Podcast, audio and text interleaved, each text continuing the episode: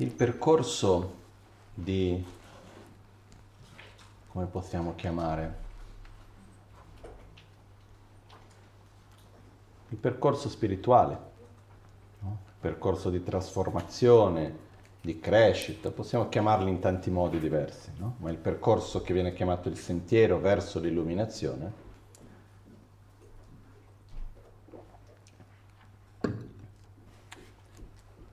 Innanzitutto la parola sentiero, percorso, in tibetano lam, viene detto che è anche sinonimo di stato di coscienza. Nel senso che quando si parla di un sentiero non è un luogo dove uno va, non si intende per sentiero il come si può dire, dei passi successivi che uno deve fare, ma è lo stato di coscienza che si evolve, lo stato interiore che si evolve. Quindi quando noi parliamo del sentiero dell'accumulazione, il sentiero della preparazione, il sentiero della visione, della meditazione, del non più imparare e così via, in realtà stiamo parlando di stati di coscienza. La difficoltà per tanti di noi e non credo che sia una difficoltà dei tempi moderni, però nei tempi moderni mi sembra che sia un pochettino più evidente, è che lo sviluppo del nostro stato di coscienza non avviene a livello concettuale. Il livello concettuale fa parte del processo, però non è abbastanza.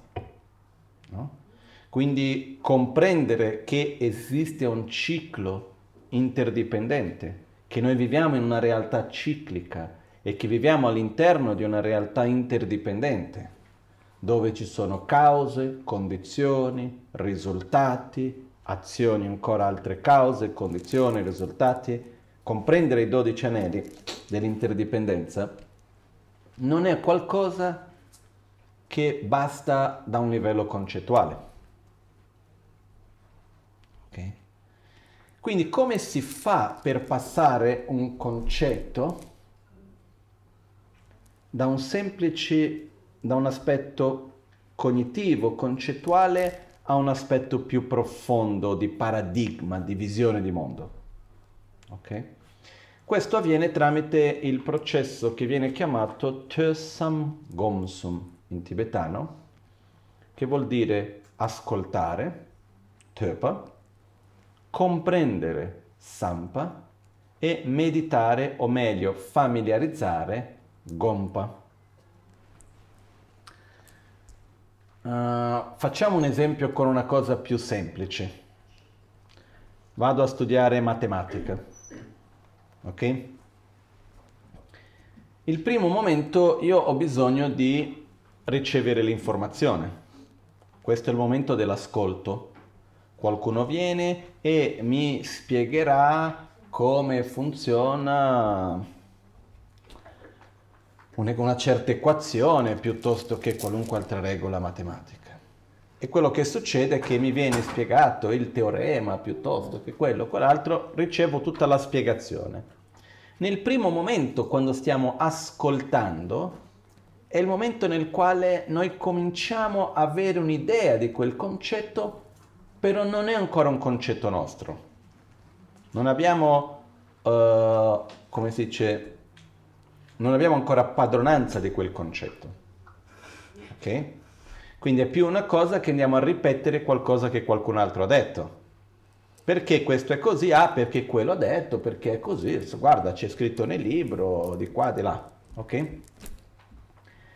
Quando è che completiamo l'ascolto? Quando abbiamo certezza di quella cosa, ma non abbiamo ancora un'esperienza diretta e non abbiamo ancora una comprensione logica profonda nostra però abbiamo comunque certezza di quello. Una volta completato il processo di ascolto, dobbiamo iniziare con più, impor- con più enfasi il processo di comprensione. Il processo di comprensione avviene riflettendo innumerevoli volte su quell'oggetto, su quell'argomento. Quindi in questo caso faccio la equazione diverse volte, cerco di capire il perché, il come, finché arrivo a un punto nel quale quella conoscenza non è più qualcosa che qualcuno mi ha detto, però è mia. Anche se chi me l'ha insegnato dicesse che non è più così, non ci credo. Perché ormai l'ho compresa, ormai ho acquisito una certa padronanza di quel concetto. Quindi non è più qualcosa che qualcuno mi ha detto, ma è un qualcosa che io credo profondamente per basato su una mia ragione, su una mia comprensione. Quindi la differenza principale fra il periodo della parte dell'ascolto e la comprensione è che nell'ascolto crediamo in quello, in quel concetto, in quella realtà, sulla base che qualcun altro ce l'ha detto, nel momento della comprensione quella conoscenza diventa nostra e non più qualcosa che qualcuno ci ha detto. Anche se vieni, riconosciamo sempre che chi ci ha insegnato, però diventa di qualcosa che è nostro, abbiamo una totale certezza su quello.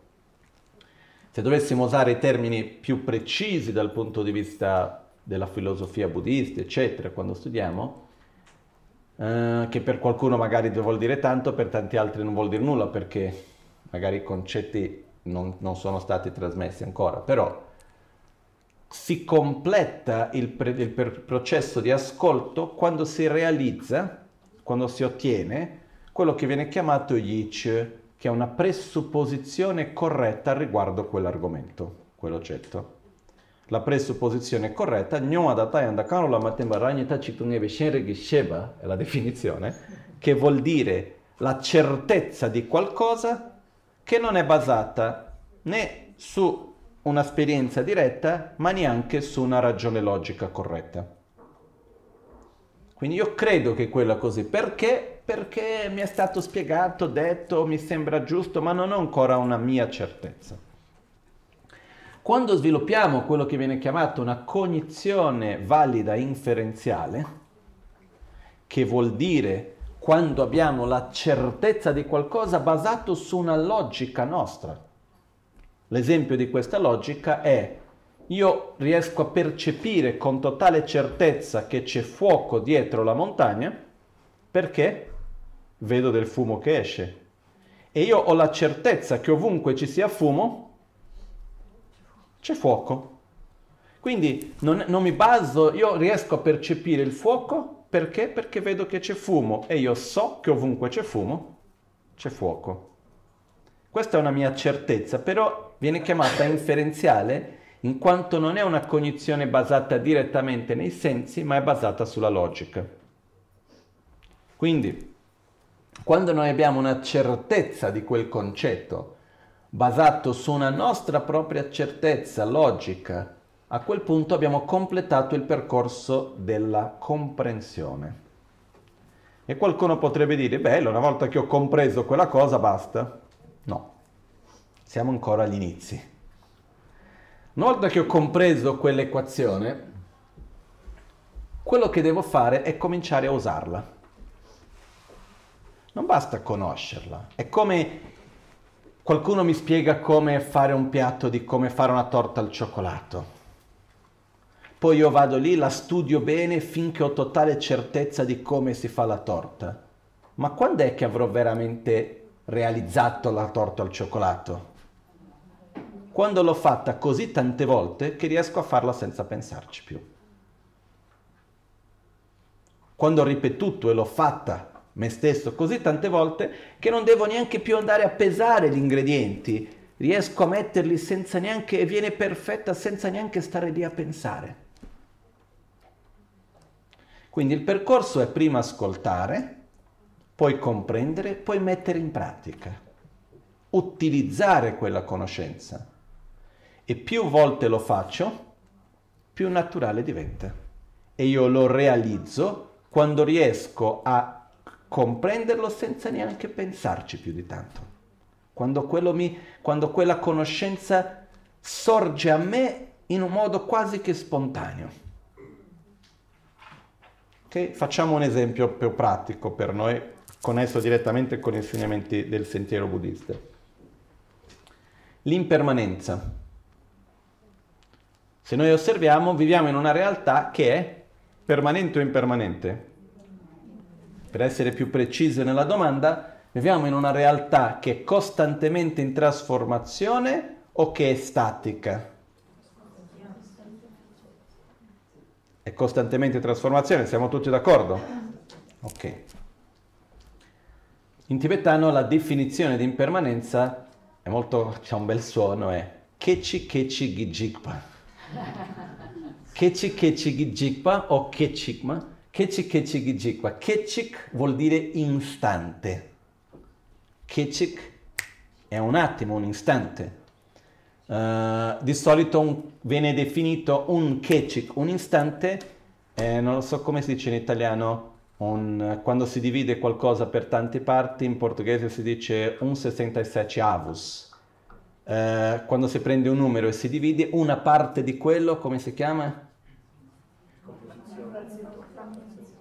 No, perché se si prende un secondo, ok? Si, in realtà non è, si prende 4 secondi per essere precisi, si prende 4 secondi perché è il tempo di una respirazione e si divide, divide in 67 parti. Quindi è una frazione di 67 è quello che è un attimo, che viene descritto come il tempo più breve che noi riusciamo a percepire in un modo consapevole. Ok? Um, comunque, questo è un attimo, viene chiamato Kechik in tibetano. Kechik Kechik, di attimo in attimo, di istante in istante, Gi Jikpa, che si trasforma. Jik vuol dire trasformare. Quindi che si trasforma di istante in istante, ossia che è costantemente in trasformazione. Ok? Perciò viviamo in una realtà che è costantemente trasformazione. Siamo d'accordo? Se siamo tutti d'accordo abbiamo completato la parte che viene chiamata l'ascolto. Adesso stiamo un po' facendo molto semplici la cosa. Però dopo dobbiamo arrivare al punto di capire il perché le cose sono costantemente trasformazione. Dobbiamo comprendere che ogni cosa si trasforma perché interagisce una con l'altra. E dal momento nel quale c'è interazione, inevitabilmente c'è trasformazione e tutto ciò che noi percepiamo, fenomeni cosiddetti impermanenti, fenomeni composti vengono chiamati anche, stanno costantemente a interagire, basta che c'è un movimento di qua, che quello interagisce con questo, che interagisce con quell'altro e ogni movimento di ogni cosa interagisce con tutto il resto, quindi c'è costantemente movimento e trasformazione perché? Perché c'è interazione. In generale, più forte è l'interazione, più forte è la trasformazione. Ok?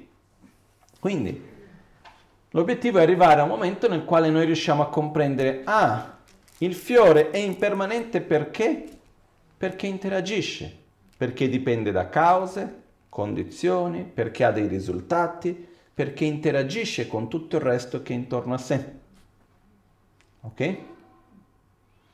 Viene chiamato fenomeno composto in cui per, perciò, perché è composto di cause e condizioni che fa che sia così com'è. Quello viene, de- de- viene definito un fenomeno composto, duce in tibetano.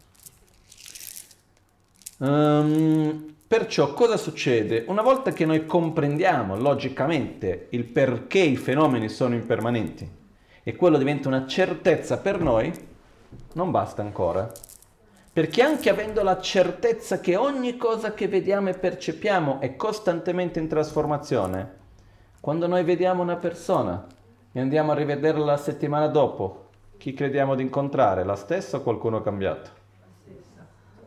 La stessa persona. La realtà, anche se sappiamo concettualmente che viviamo in una realtà impermanente, come appare a noi senza analizzarla? Come se fosse? Permanente. No? Se io vi chiedo da quando abbiamo cominciato stamattina, la mia barba è cresciuta o no? Senza analizzare, senza filosofare? No. Se uno si mette ad analizzare, uno direbbe di sì. Ok? A me non mi è mai capitato da un attimo c'è la barba grande, no? È una cosa che viene gradualmente.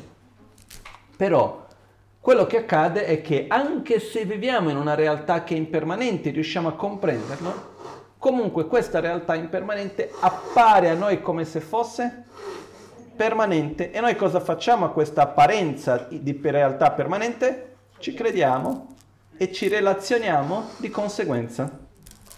Questo che cosa ci fa vedere? Che anche se abbiamo concettualmente una comprensione che il fiore piuttosto che qualunque altro oggetto e anche me stesso siano impermanente, a livello di paradigma, a livello di percezione, viviamo il mondo come se fosse permanente.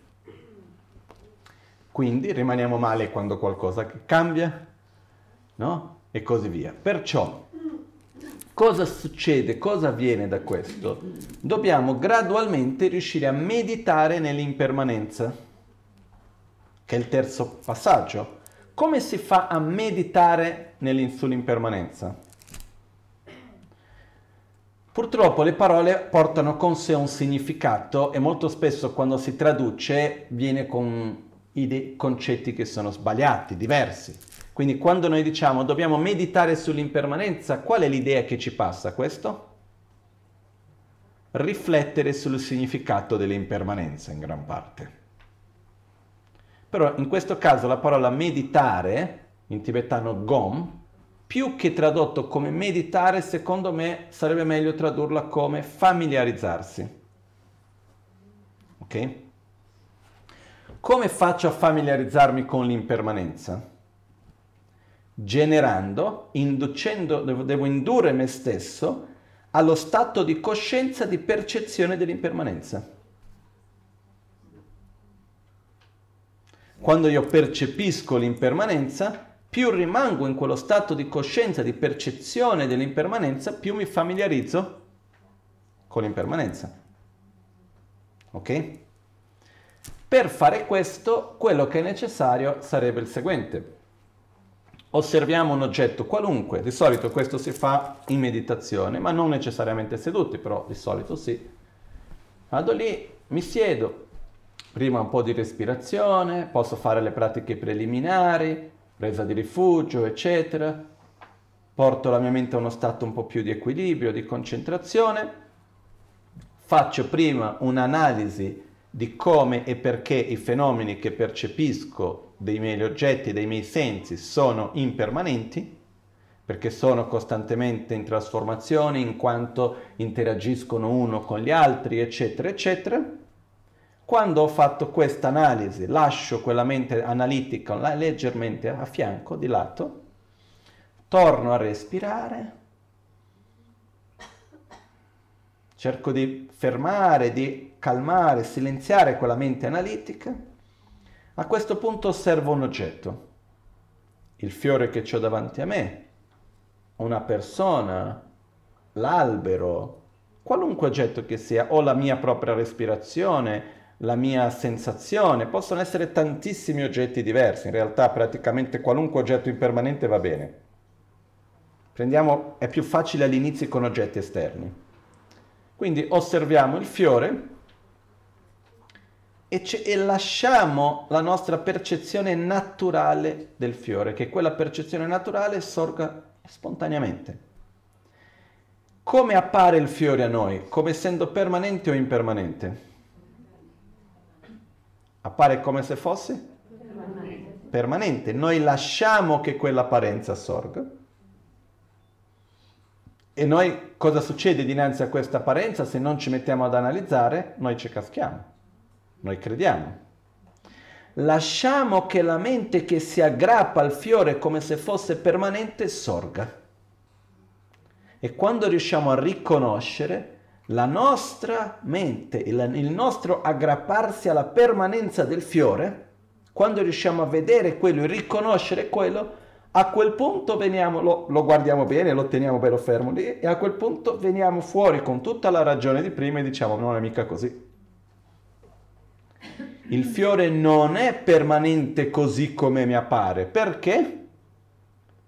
Perché è costantemente in trasformazione in quanto interagisce con tutto il resto portiamo a quella conclusione precedente, finché riusciamo dinanzi al fiore che appare a noi come se fosse di esistenza permanente, riusciamo a discostruire quella percezione di permanenza e quindi osservare e percepire l'impermanenza del fiore. Quando riusciamo a entrare in questo stato, nel quale noi riusciamo a percepire l'impermanenza del fiore, rimaniamo in quello stato per il tempo più lungo possibile, finché sia confortevole in qualche modo, all'inizio più brevi, man mano che un'esperienza più lunga. Cosa succede con questo? Più volte lo faccio, gradualmente mi vado a familiarizzare sempre di più con la percezione di impermanenza, finché arriva un momento nel quale riesco a percepire l'impermanenza dell'oggetto in modo non concettuale. Perché all'inizio che cosa succede? Quando io vado a meditare sull'impermanenza e percepisco l'impermanenza del fiore, è una percezione concettuale. In realtà io ho un'immagine, un concetto di che cosa è impermanente che attribuisco su quell'oggetto. Ok? Viene detto che dopo un periodo abbastanza lungo di meditazione unidirezionale, per esempio sull'impermanenza, c'è un momento nel quale sempre di più diventiamo così familiarizzati con l'impermanenza che c'è un momento nel quale c'è un'esperienza interna di percezione dell'impermanenza che non è più concettuale. Quando si arriva in quell'esperienza non concettuale, che viene chiamato in tibetano Ngosum Tsema, una cognizione valida diretta, a quel punto quello che succede è che non, non avremo più dopo di questo una percezione, no, anche se ci appare dopo di questo come essendo permanente, non, non lo vedremo mai più come permanente, non, non, non cascheremo più in quello. Appare come se fosse permanente, ma noi sappiamo che non è. Perciò Cosa succede qua? Riusciamo a vedere il percorso che c'è fra ascoltare, comprendere e poi dopo familiarizzarci. Qual è la parte più lunga? Familiarizzarci. La nostra mente è fatta, come si può dire, la nostra mente, anche il cervello, è flessibile. E quello che succede è che come diceva Shantideva nel Bodhisattva Charyavatara, Komna Laur Migyurpe Modekaya Yumain. Non c'è nulla che non sia facile una volta che uno si abitua. Perciò quello che succede è che la mente ha questa caratteristica di essere, essere maleabile, no? viene anche chiamata la plasticità del cervello. Perciò più ripeto una cosa, gradualmente diventa naturale. Però che cosa succede? È un po' simile ai muscoli. Uh, per esempio gli atleti che si preparano per andare alle Olimpiadi, quelli che fanno, come si dice, allenamento, come si dice in italiano, agonistico ad alto rendimento, no? A me sembra una parola che mi è sembrata un po' strana, la parola allenamento agonistico. In portoghese sembra una cosa di agonia, non lo so, un po' strano. La prima volta che ho sentito questa parola mi è sembrata sempre molto strana. Comunque, è giusto, no? Allenamento agonistico ad alto rendimento. Dov'è l'angoscia che c'è nell'allenamento agonistico ad alto rendimento? È il fatto che se io per esempio devo correre, non lo so, 20 km in un, in un, in un certo tempo, ogni giorno vado a correre un chilometro in più e cerco di farlo in un tempo più breve. E ogni giorno faccio un pochettino di più. Quello che si sa, ormai chiamiamo scientificamente, basato sulle esperienze, e che si sa chiaramente che chi si sta allenando, se si ferma per un giorno, il giorno dopo non è che riprende dove si era fermato, ma torna come minimo un giorno indietro. Quindi per continuare la sua crescita non basta fare solo il, il giorno di oggi più quello di ieri, devo fare il doppio. E se mi fermo per due giorni perdo due giorni indietro. E così si va a moltiplicare. Quindi l'allenamento agonistico ad alto rendimento è abbastanza, c'è tanta agonia per modo di dire, perché uno non si può mai fermare. Perché se mi fermo cosa succede? Torno indietro, devo lavorare il doppio, il triplo di più. Ok? Con la meditazione e con la mente è lo stesso. Se io vado ad allenare me stesso a vedere i fenomeni impermanenti come impermanenti? E lo faccio e riesco a farlo con continuità, gradualmente quello diventa più forte. Per esempio, viene detto che per realizzare l'impermanenza ci vorrebbe qualcosa come più o meno tre settimane, meditando sull'impermanenza, quindi familiarizzando con l'impermanenza una media di 12 ore al giorno. Quindi 4 sessioni al giorno. Immaginiamo che cosa succederebbe se abbiamo totale consapevolezza dell'impermanenza concettualmente tutto e riusciamo a meditare, riusciamo a indurre noi stessi alla percezione dell'impermanenza. A questo punto ci chiudiamo dal resto del mondo e facciamo dall'alba tre ore al mattino prima dell'alba, tre ore dopo colazione, tre ore dopo pranzo e tre ore prima di cena o dopo cena. E passiamo tre settimane non facendo altro che meditare sull'impermanenza. Cosa succede? Riusciamo a creare una familiarità più profonda? Cosa vale di più? Tre settimane meditando 12 ore al giorno sull'impermanenza o 10 anni facendo un'ora alla settimana? le tre settimane. Perciò, semplicemente per il fatto che se io vado lì e medito su quell'argomento, poi dopo di un po' mi fermo per poco tempo, poi riprendo, riesco ad andare a familiarizzare molto più velocemente. Ok? Comunque, questo per dire che il percorso è un percorso prima di comprensione, ascolto, ricevere informazione, poi dopo dobbiamo comprenderlo e dopo dobbiamo familiarizzarci con quello perché il nostro obiettivo è un cambio di paradigma. È il cambiare il modo in cui noi ci relazioniamo col mondo, come vediamo le cose. Ok? Quindi qua, quando si parla dei 12 anelli dell'interdipendenza, quello che stiamo facendo in questi giorni è la parte dell'ascolto. un pochettino di comprensione, uno deve riflettere, comprendere, però è molto importante gradualmente riflettere più volte, creare sempre più familiarità. Uno degli obiettivi principali è quello di osservare i vari aspetti della nostra vita, le varie cose che succedono e quando ci viene la domanda perché, ci venga spontaneamente la risposta per l'interdipendenza nella quale vivo. Perciò vuol dire che da qualche parte si sono create le cause e in questo momento si sono create le condizioni tra cui io sperimento il risultato. L'obiettivo in questo è che in ogni azione che io compio io sia consapevole che sto piantando dei semi da raccogliere nel futuro. Che ci sia consapevolezza che non c'è da incolpare il mondo e non c'è da vittimizzarsi dinanzi agli altri, ma sì da responsabilizzarci dalle proprie azioni e da ciò che siamo responsabili di ciò che sperimentiamo, da due punti di vista. Da due aspetti siamo noi responsabili della realtà che viviamo.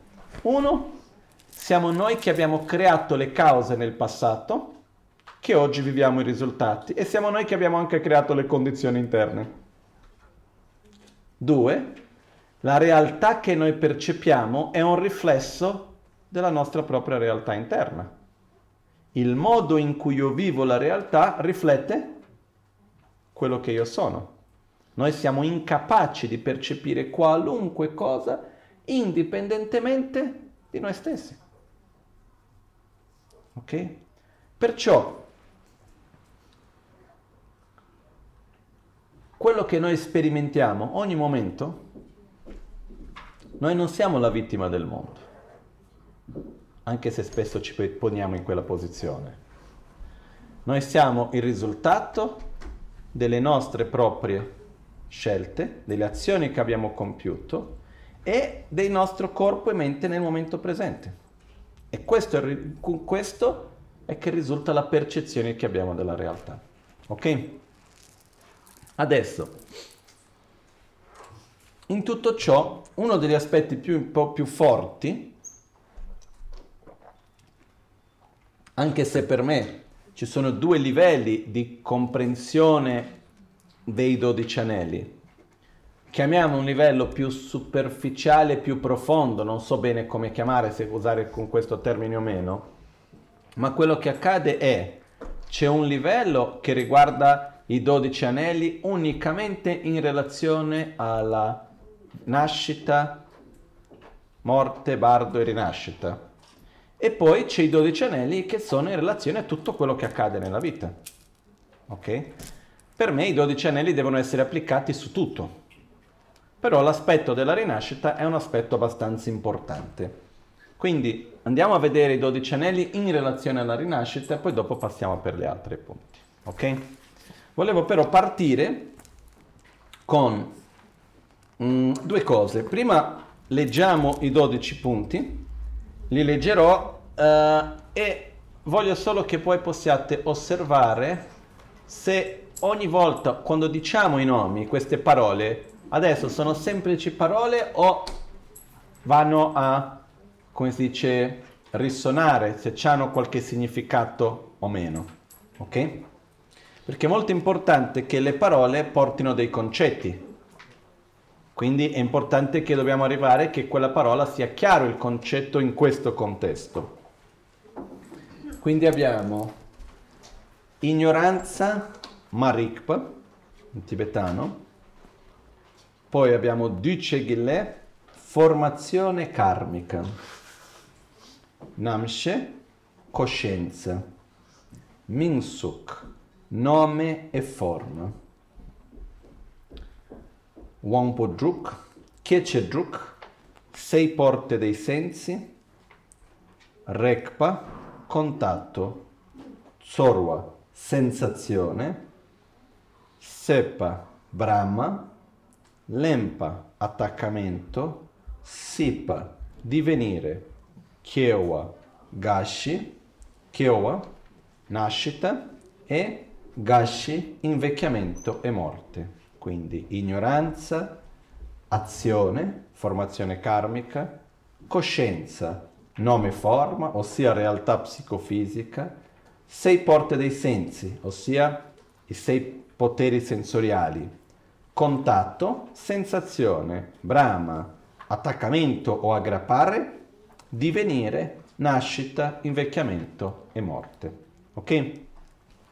Adesso, nel commentario che ho qui c'è una parte che ci aiuta a capire un pochettino meglio che riguarda le funzioni di ognuno dei 12 anelli. Quindi brevemente volevo condividere questo con voi. Quindi dice sumba chele la drawe chele drawe chele yotes yan la ngama ngama namki rangje yan la chima kewar drawe chirs mi drawe chele yotes quindi innanzitutto i 12 anelli hanno una funzione simile fra di loro. La funzione simile è che ognuna, ognuno di loro ha la funzione di far nascere quello successivo ok quindi l'ignoranza fa nascere il karma, il karma fa nascere la coscienza, la coscienza fa nascere il nome forma e così via, hanno una funzione simile che è quella di far nascere quello successivo. E poi dopo hanno una funzione specifica. Vediamo, Marikpe dagme te konanila dribrce. La ignoranza, la funzione della ignoranza è inibire la realtà con la, ignor- la ignoranza va a inibire, ci impedisce di percepire i fenomeni così come sono. Mm, Niba ducegile yang uh, yang sichime naming sabun debrce la formazione karmica pianta il seme delle esperienze future nella coscienza. Quindi le azioni karmiche cosa fa? Pianta nella coscienza il seme, l'impronta dei cicli successivi futuri, delle rinascite future e dei cicli futuri e delle esperienze future. Somba Namshe, Yang situ triberce. La coscienza, qual è la funzione della coscienza? Di portarci alle esperienze future, alle nascite future, alle, al divenire futuro. Questo che cosa vuol dire? La coscienza ha la funzione di ricevere quell'impronta e di portarla finché non ha, che non dia i suoi risultati. Ok? Chiaro questo concetto? Quindi la ignoranza ci inibisce dalla realtà. Il karma pianta i semi nella coscienza per i risultati, esperienze future. La coscienza raccoglie quei semi e li porta finché non danno i suoi frutti. Shiva uh, Minsuk ki Namingi Pumbor na, Namingi Pumbo Zimbarce. Nome e forma prende possesso degli aggregati risultanti. Nome e forma che cosa fa? Prende possesso degli aggregati risultanti. Che cosa sono gli aggregati? È corpo e mente.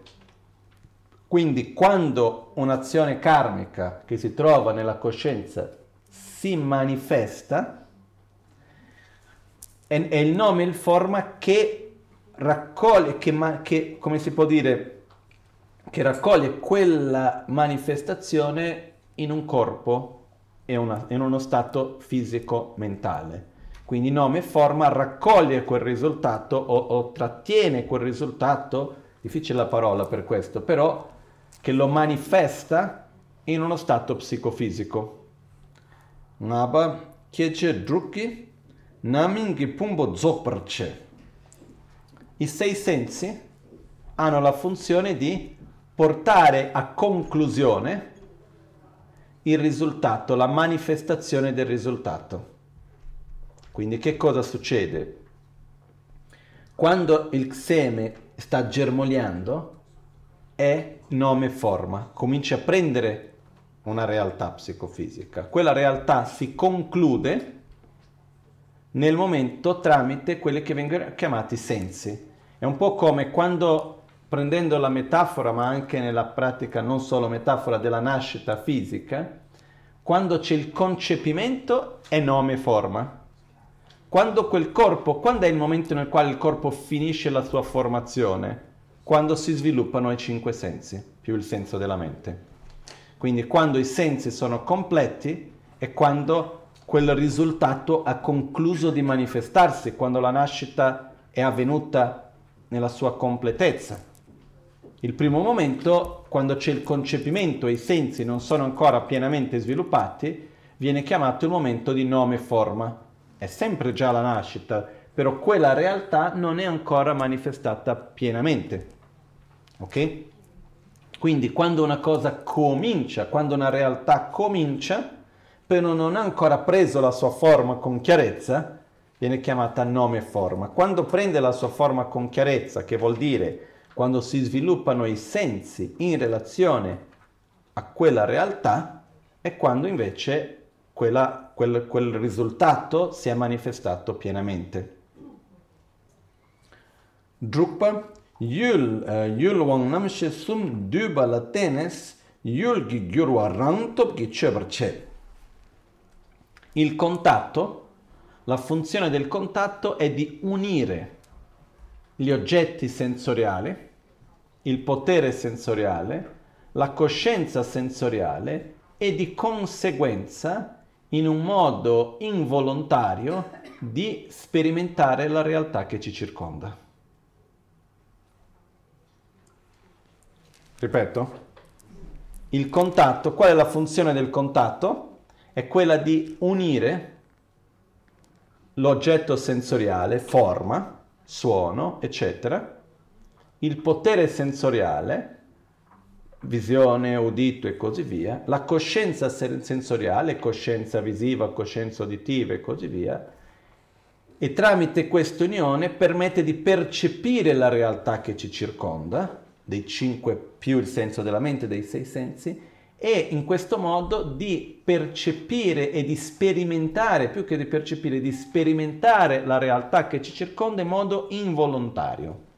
Quando c'è contatto, volendo o non volendo, dobbiamo percepire e di conseguenza relazionarci con la realtà che ci circonda. Chiaro? Settimo, sensazione. Dunque, sorwa deduk, sokla zoppar long c'è. La sensazione ci fa sperimentare in un modo piacevole, spiacevole o neutro gli oggetti di percezione. Ok? E si dice che è tramite la sensazione che noi sperimentiamo la realtà. Ok?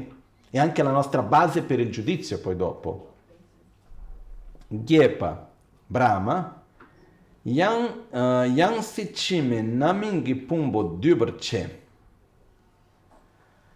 Brahma ha la funzione di raccogliere uh, i risultati de, di una, della, dell'esistenza futura. Che cosa vuol dire questo? È tramite Brahma che cominciamo a bagnare, a portare luce, sole nei semi che sono lì nel passato. È tramite Brahma che si comincia a creare la condizione per far maturare le cause del passato. Quindi è il momento nel quale c'è quell'attrazione, quell'avversione, è, la, è, è quel momento di desiderio che andiamo tramite quello a, um, a, come si dice, a cominciare a raccogliere, a mettere insieme le condizioni per far creare l'esistenza futura. Ok? Quindi quando sorge la Brahma non abbiamo ancora creato l'esistenza, il ciclo successivo, l'esistenza successiva non ha ancora preso forma, però quando è che cominciamo ad accedere alle cause passate per farla manifestare? Quando cominciamo a mettere l'acqua nel seme, non è ancora germogliato, ma cominciamo questo con la Brahma. Quindi Brahma cosa fa? Va ad accedere alle cause passate. Ok? Quindi comincia a raccogliere le condizioni per far nascere il risultato. Poi abbiamo Guba, uh, Lempa, Lempe, Njewar, Jorwarce. Um, la funzione dell'attaccamento o dell'aggrapparsi è quello di, come si può dire, uh, rafforzare la condizione in modo che quel seme possa germogliare e far germogliare il seme.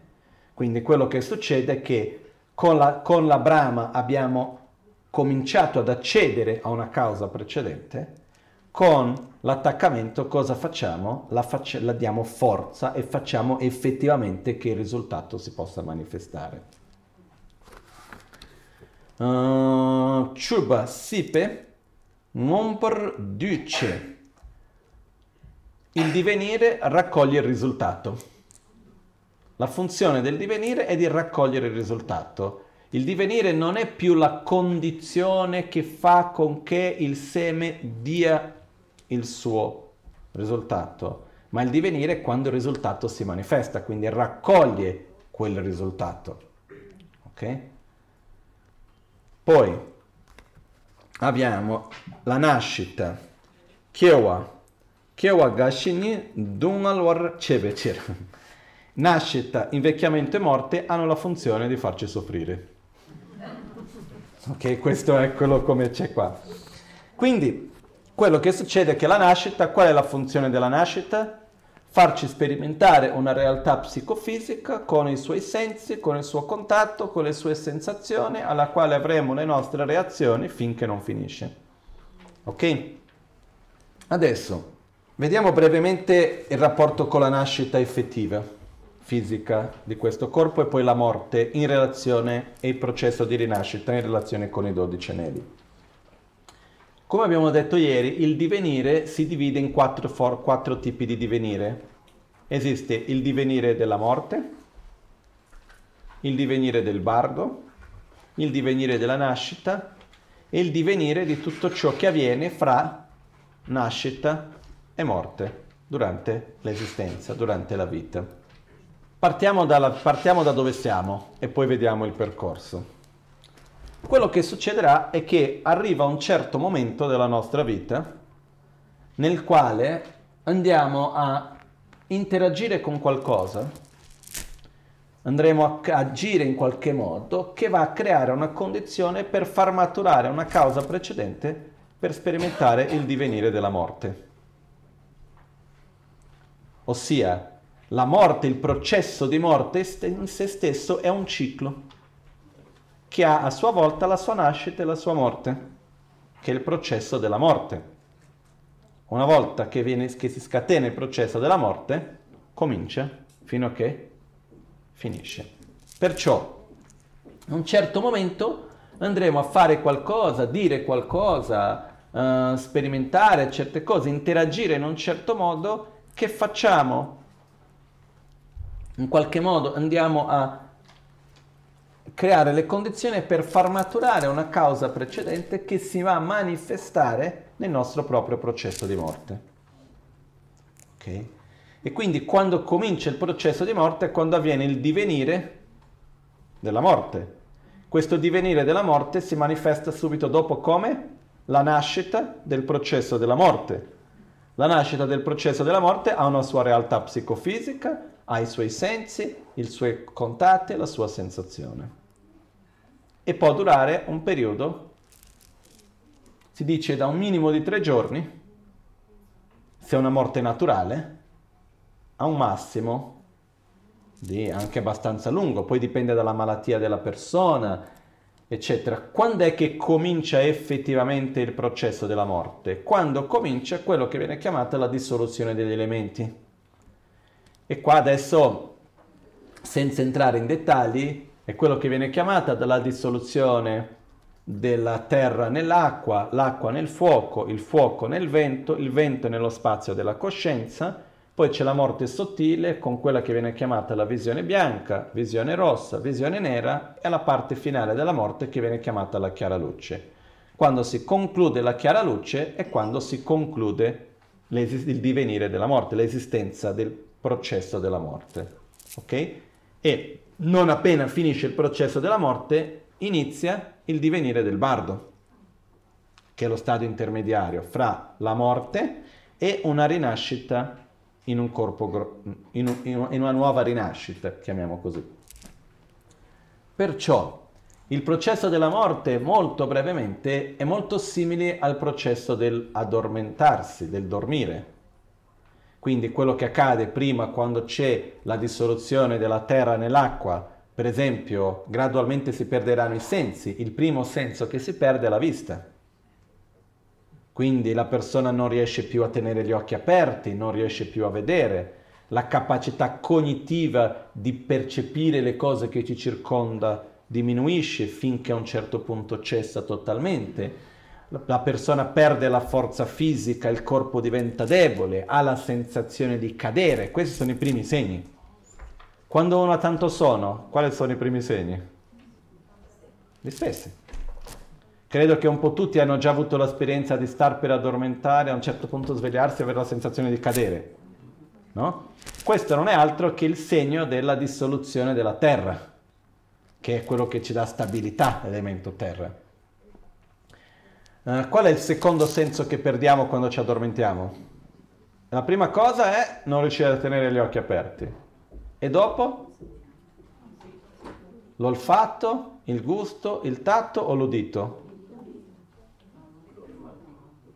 è l'udito. Cosa succede? Piano piano i suoni cominciano a diventare lontani. Non so se vi è mai capitato di addormentarvi mentre state ascoltando qualcuno che parla. No? Che cosa succede? C'è un momento nel quale uno dice ancora sì, sto ascoltando, sto ascoltando, sto ascoltando, poi piano piano diventa lontano, lontano, lontano, lontano, finché uno non sente più niente. Ok? Quindi il secondo punto, che è quando l'acqua si dissolve nel fuoco, uno perde la capacità dell'udito, poi dopo perde la capacità dell'olfatto, poi perde la capacità del gusto e per ultimo del tatto. Ok? Quindi quello che succede è che similmente questo avviene nel processo della morte. Poi ovviamente a secondo della malattia, a secondo dei medicinali che una persona prende, eccetera, eccetera, questo processo può essere più lungo, più breve, un elemento può dissolversi prima piuttosto che un altro, però in un processo naturale di morte, che vuol dire una morte che non è che non avviene tramite una malattia particolare, ma semplicemente quando il corpo arriva al momento nel quale non ha più le forze per tenersi in vita e gradualmente si spegne, la morte ha questo percorso e dura fino a tre giorni di solito, il processo della morte. Comunque, quando comincia il processo della morte, questo processo della morte comincia con una realtà psicofisica ossia il modo in cui comincia il processo della morte dipende anche da che cosa? Da Brahma, attaccamento e divenire. Quindi c'è un momento, qualcosa che avviene, in quel momento c'è comunque un aggrapparsi alla vita, c'è comunque un aggrapparsi a una sensazione, piuttosto che c'è un'azione, in quel momento quell'interazione, quell'azione fa manifestare una causa passata e comincia quindi il divenire e la nascita del processo della morte.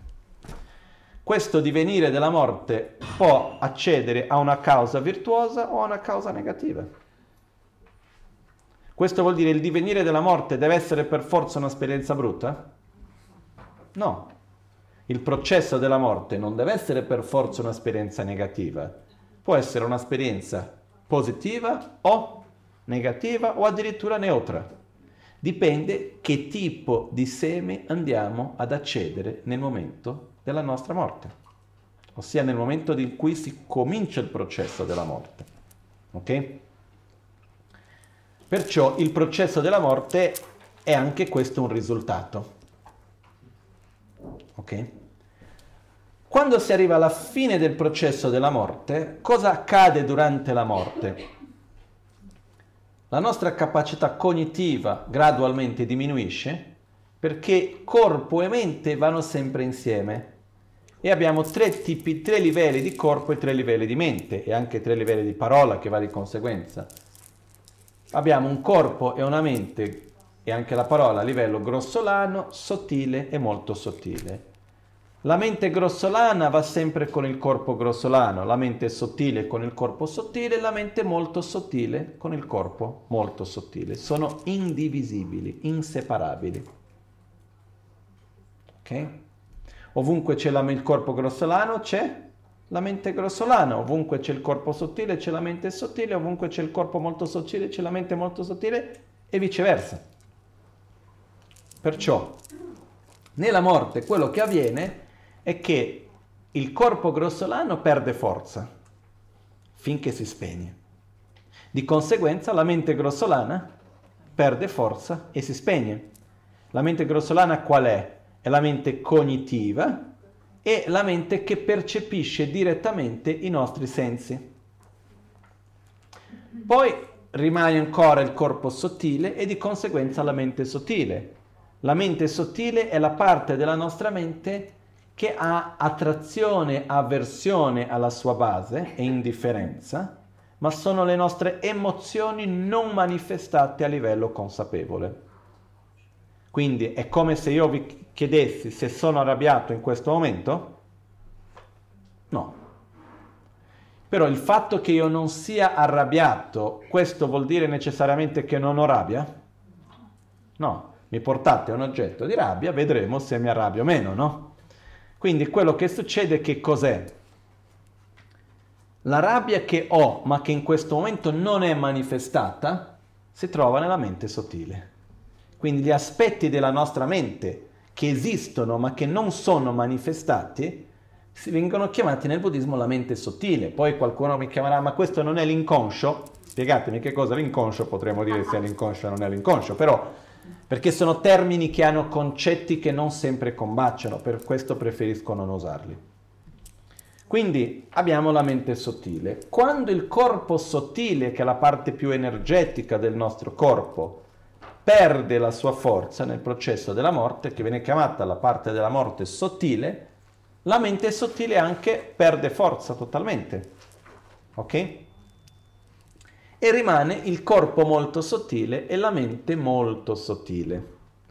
Il corpo molto sottile viene descritto come una, un'energia molto sottile e la mente molto sottile è uno stato non concettuale, non emotivo, che non ha attrazione e avversione, ma questo stato, diciamo, neutro della mente che raccoglie in sé le impronte di tutte le esperienze e azioni compiute di vita in vita. Quindi questa mente molto sottile è, la, è come se fosse l'essenza del nostro essere, dove viene raccolta in, ed è sempre insieme col corpo molto sottile, ed è in questa mente molto sottile dove raccoglie ed accumula tutte le esperienze precedenti e le impronte di tutte le azioni e esperienze passate. Okay? Ed è quella che va da una vita all'altra. Dove si trova il, il divenire del bardo? In quale momento avviene il divenire del bardo? Quando uno comincia a morire che non riesce più a respirare o quando si conclude il processo della morte? Quando si conclude il processo della morte, perché finché non si conclude il processo della morte siamo ancora nel divenire della morte. Ok? Quindi la morte ha la sua nascita e la sua morte. Quindi l'ultimo momento dello stato del processo della morte è quello che va a creare la condizione per la rinascita nel bardo. Ok? Cosa succede? L'ultimo momento del processo della morte abbiamo una mente molto sottile, quindi non abbiamo più uno stato concettuale, non abbiamo più l'aspetto emozionale neanche e quindi che cosa rimane? Come avviene quello? Quello che viene descritto è che quando la mente grossolana perde forza e si manifesta la mente sottile con più chiarezza, la direzione che la mente sottile segue è quella dell'ultimo pensiero grossolano. Ok? È un po' come quando andiamo a dormire. Ci capita di sognare quelli che erano gli ultimi pensieri prima di dormire? Siamo influenzati dai nostri pensieri quello che andremo a sognare durante la notte, no? Non sempre, però spesso capita. Questo che similmente quello che si viene spiegato è che l'ultimo pensiero grossolano direziona la mente sottile e di conseguenza l'ultimo stato della mente sottile direziona la mente molto sottile e di conseguenza direziona il Brahma, l'attaccamento, il divenire del bardo. Quindi il modo in cui moriamo non dal punto di vista se siamo in ospedale, se siamo a casa, che cosa c'è, non c'è, non c'entra niente quello. Lo stato interiore della morte è ciò che va a creare le condizioni per far maturare un certo tipo di bardo piuttosto che un altro. Ok? È chiaro questo? In altre parole, facendo una, una, una metafora, lo stato interiore in cui noi ci addormentiamo è ciò che va a determinare il tipo di sogno che andiamo ad avere. Questo è un po'. E anche i sogni sono influenzati dalle esperienze fatte durante il giorno. Ok? Similmente il bardo è influenzato dalle esperienze fatte durante la vita ed è influenzato dal modo in cui uno muore. Perciò una delle cose molto importanti quando vediamo i dodici anelli è che abbiamo una quantità di cause accumulate, positive e negative, enormi. Quindi abbiamo una raccolta di semi di tantissimi tipi. Quindi che cosa diventa molto importante in questo? La condizione che si va a creare perché la condizione è quello che mi fa far, far maturare uno piuttosto che un altro. Okay? Ricordiamoci, nel momento della morte non avviene una sorta di giudizio nel quale c'è una somma delle azioni positive e negative e un giudizio se dobbiamo avere una buona rinascita o una cattiva rinascita.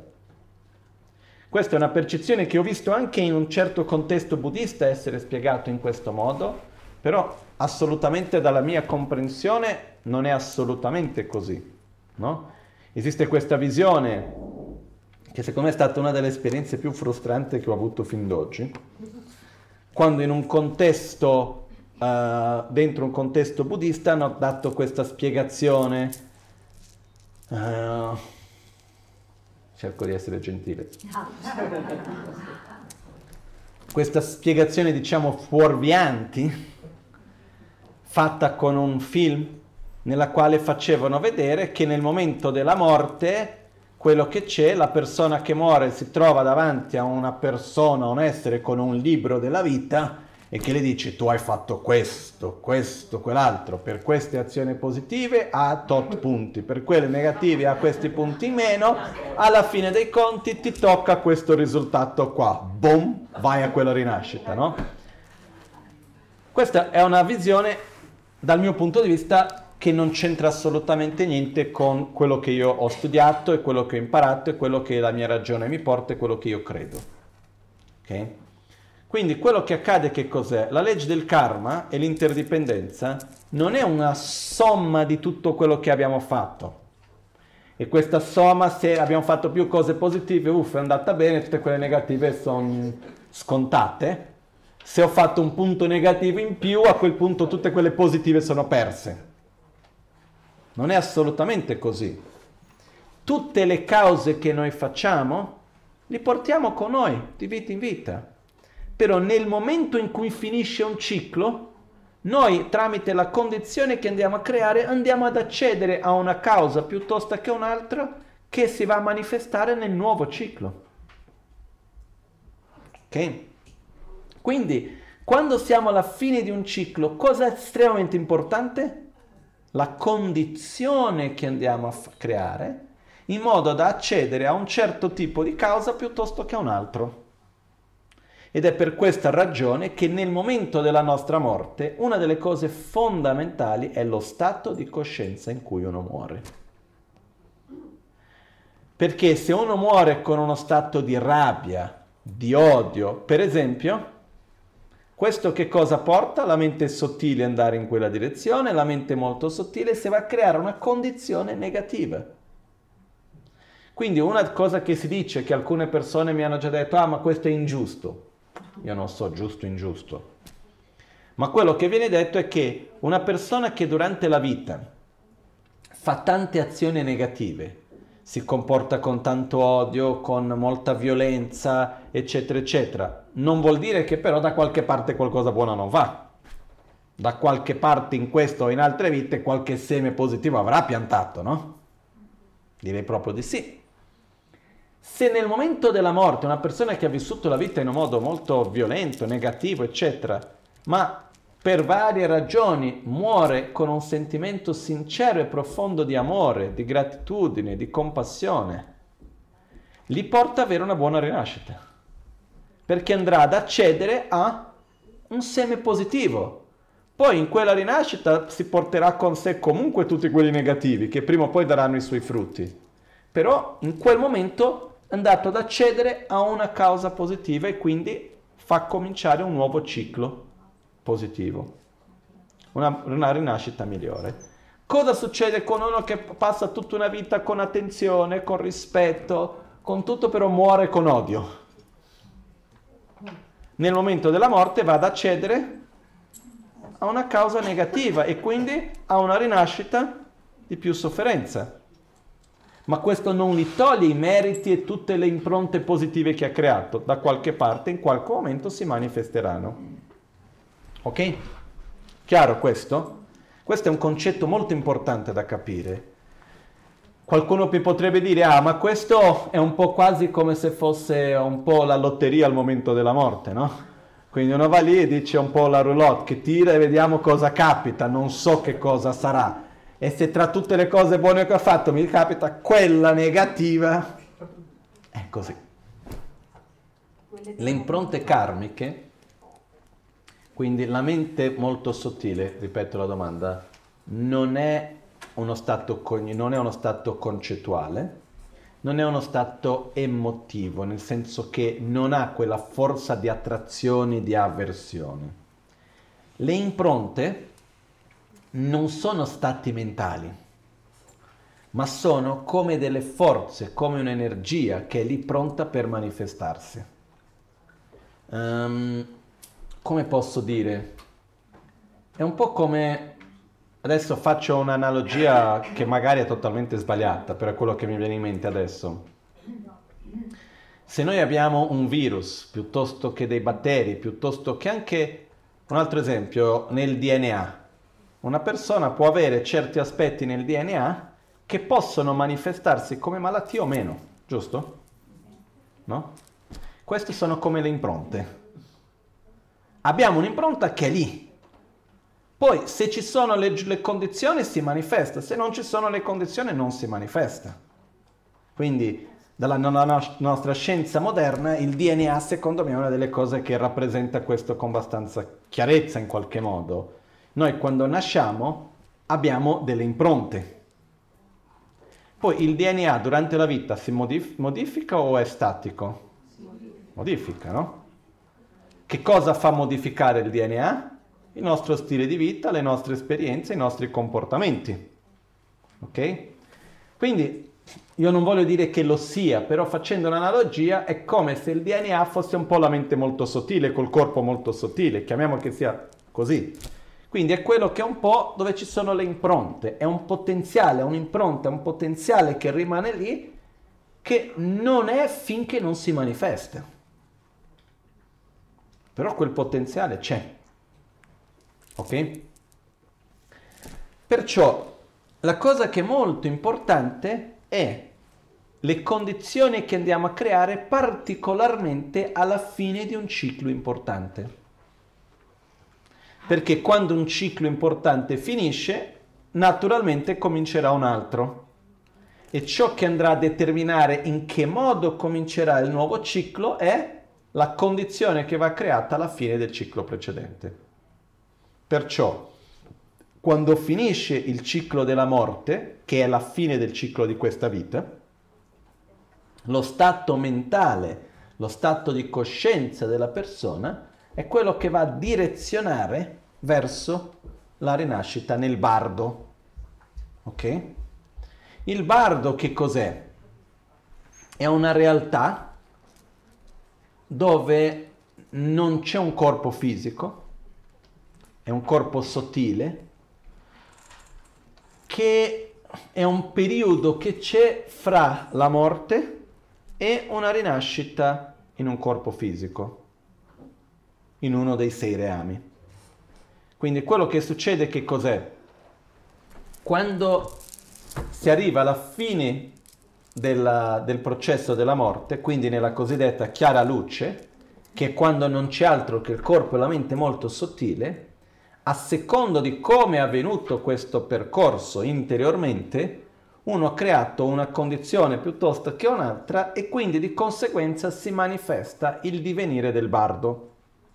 Il divenire del bardo si manifesta con la nascita dell'essere del bardo.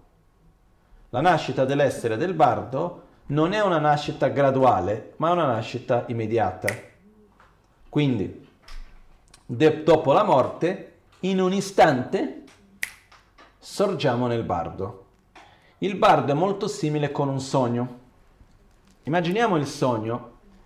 Quando sogniamo, prima c'è il momento che ci addormentiamo e c'è un momento di totale non consapevolezza. Poi a un certo punto, tra virgolette, ci risvegliamo in un sogno. Quando ci risvegliamo in un sogno, questo sogno ha un inizio, quindi la sua nascita, e prima o poi avrà la sua fine, quindi la morte di quel sogno. Mentre siamo nel sogno, il sogno ha una sua realtà psicofisica? Sì, abbiamo i sensi nel sogno, abbiamo il contatto nel sogno e abbiamo le sensazioni. Ok? Di conseguenza abbiamo Brahma e abbiamo attaccamento, aggrapparsi. Quindi che cosa succede? Nel sogno abbiamo una realtà che sperimentiamo. Il sogno è una realtà dove anche se fisicamente sono lì nel letto a dormire o nel divano o ovunque sia, cosa succede? Io posso sperimentare tutta una realtà. Ok? Perciò si dice che gli oggetti di percezione del sogno sono oggetti mentali. Anche quello che ascolto, anche quello che vedo, anche gli odori, i gusti che posso sentire nel sogno, sono oggetti mentali, non sono oggetti fisici. Ok? E però durante quel periodo ho questa sensazione di vivere tutto quello, sperimentare tutto quello. La realtà del sogno si sviluppa gradualmente o è immediata? È immediata. Ok? Un altro discorso che c'è è che ogni sogno che noi abbiamo è un'esistenza in sé. Nel senso che in una notte, in una volta quando c'è in un, in un processo di sonno, quanti sogni possiamo avere? Massimo di uno o più di uno? Ok. Più di 100 o meno di 100? Meno. Viene detto che in media sono più o meno, si direbbe che ci sarebbe essere un circa massimo 10 sogni, 7 sogni. Ok? Quello che succede è che quando passiamo da un sogno all'altro è come finire una realtà e entrare in un'altra. Ok? Similmente a questo si dice che il bardo è uno stato dove ci risvegliamo, ci rinasciamo in una certa realtà che chiamiamo mentale in quanto non ha un corpo fisico, però nella quale abbiamo i nostri sensi. Percepiamo le cose, interagiamo e questa interazione avviene con un corpo sottile che si manifesta tramite un risultato della nostra propria mente. C'è la preghiera che dice proteggici dal, dal stretto e spaventoso passaggio del bardo. Ok? Secondo me c'è un piccolo errore di traduzione in questo. C'è una differenza nella quale diciamo proteggimi dallo spaventoso e stretto passaggio del bardo o dire proteggimi da un bardo stretto e spaventoso. Qual è la differenza fra i due? Se io dico proteggimi dallo spaventoso e stretto passaggio del bardo, vuol dire che il bardo inevitabilmente sarà stretto e spaventoso. Se dico proteggimi da un bardo stretto e spaventoso, vuol dire che il bardo non deve essere inevitabilmente spaventoso, però io non voglio. È come quando vado a dormire, io chiedo proteggimi dagli incubi. Questo che cosa vuol dire? Che non è che quando sogno necessariamente devo avere gli incubi, però non li voglio avere. Ok? Perciò il bardo non deve essere necessariamente un'esperienza negativa che cosa va a definire se il bardo è un bardo piacevole o un bardo sofferente? Il tipo di nascita del bardo, l'esperienza del bardo che andiamo a creare, che cosa va a definire? Lo stato in cui moriamo e di conseguenza qual è la causa che andiamo a far manifestare. Se andiamo ad accedere a una causa positiva abbiamo un bardo piacevole. Ok? Quindi perciò va di conseguenza. Il bardo, non essendo uno stato dove c'è un corpo grossolano, i cambiamenti della, della direzione che uno ha sono molto veloci. Basta un cambiamento di pensiero che cambia direttamente la direzione e l'esperienza. A sua volta ogni bardo, come un sogno, ha un suo inizio e fine e quando finisce ogni bardo, lo stato mentale alla fine di quel bardo va a generare la condizione per iniziare un nuovo bardo e si dice che possiamo avere fino a un massimo di 7 bardo. Ok? Però non è detto che uno non vada a rinascere prima. Il tempo nel bardo è totalmente relativo. Quello che può durare un bardo per chi lo sta vivendo è diverso di chi osserva nel tempo che abbiamo in quanto esseri umani come noi lo percepiamo. Ok? No? Una delle cose che mi fa riflettere tanto su questo è il fatto che i sogni in realtà durino pochi secondi. No? Si dice che in media i sogni, così mi è, stato detto, che in media i sogni durano intorno ai 3-4 secondi, qualcosa del genere. Però la nostra percezione è che i sogni sono molto più lunghi. No? Quindi il tempo è una realtà molto, come si può dire, non voglio usare la parola magica, però è totalmente relativo. Ok? Comunque nel bardo arriva un momento nel quale si dice che l'essere che si trova nel bardo, fra le varie caratteristiche, non avendo un corpo grossolano, può viaggiare per passare le pareti, passare le montagne, qualunque cosa di questo genere, si può, va da un luogo a un altro nella velocità del pensiero, pensa in un luogo, è già in quel luogo, e questo sarebbe, diciamo che il bardo è ancora più simile a quello che alcune persone chiamano di viaggio astrale.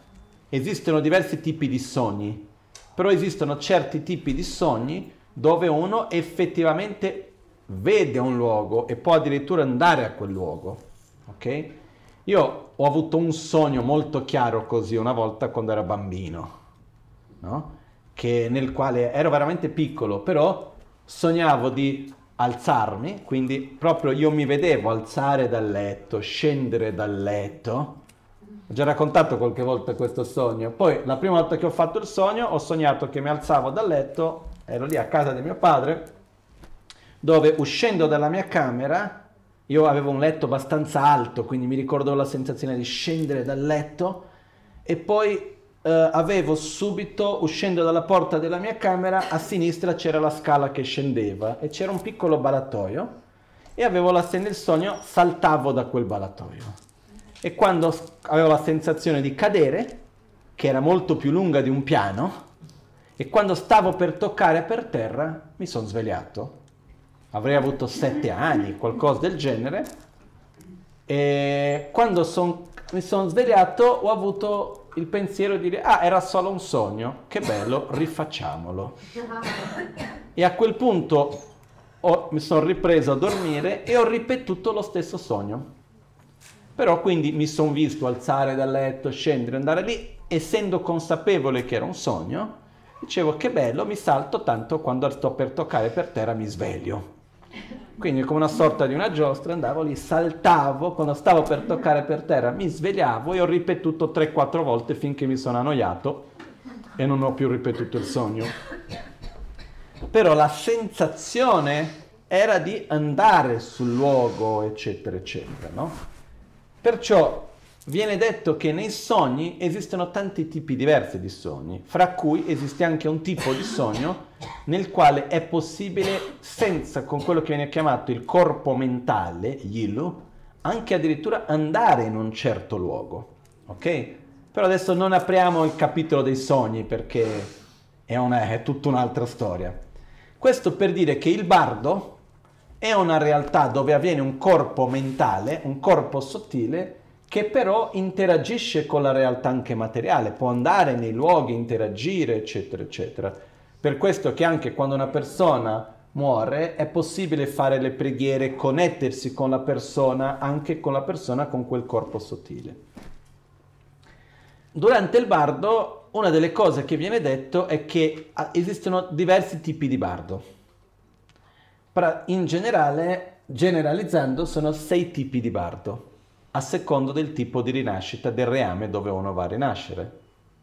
Se io ho un bardo di animale, io mi vedo nel bardo come un animale.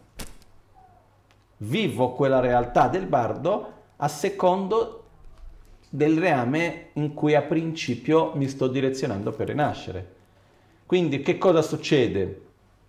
Durante il bardo c'è un momento nel quale uno vede i propri genitori futuri entra in contatto e genera attrazione e avversione. Di solito uno genera attrazione o per il padre o per la madre, e ci sono alcuni testi che dicono che l'attrazione in realtà non è per l'aspetto fisico del padre o della madre, ma sì per la loro energia. e anche addirittura viene detto in certi testi che è per l'energia della sostanza dello sperma e dell'ovolo. E quindi quello che accade è che quando c'è attrazione verso l'energia del padre, c'è avversione verso la madre. Quando c'è attrazione verso la madre, c'è avversione verso il padre. E quello che succede in questo momento è che uno si lancia verso quella dove nel momento in cui c'è l'unione del se è una rinascita come animale o come eh, essere umano, per esempio come essere umano, si lancia verso l'unione dell'ovulo e dello sperma. E in quel momento si lancia verso e quando arriva per prenderlo è come se ci fosse un incidente, boom, e l'essere viene intrappolato all'interno dell'ovulo e dello sperma e qui comincia la nuova rinascita. Quindi c'è la morte del bardo e si comincia la nuova rinascita. Ok? Perciò quello che accade è che durante il bardo, un'altra volta, abbiamo anche lì le condizioni che andiamo a creare per il tipo di rinascita che andiamo ad avere. Perciò ciò che determina la rinascita è prima di tutto il momento della morte. Però nel mezzo la realtà del bardo è quella che va a definire alla fine la rinascita. Per quello che è possibile durante il bardo, finire quel bardo senza aver preso una rinascita e cominciare un altro bardo. Quindi un po' uno può avere un bardo come animale, a un certo punto finire quello, riprendere un bardo come esseri umani e così via. Non è detto che sia così. Uno degli aspetti interessanti di questo è quello che nel bardo l'essere in realtà ha la totale libertà di scegliere dove e come rinascere.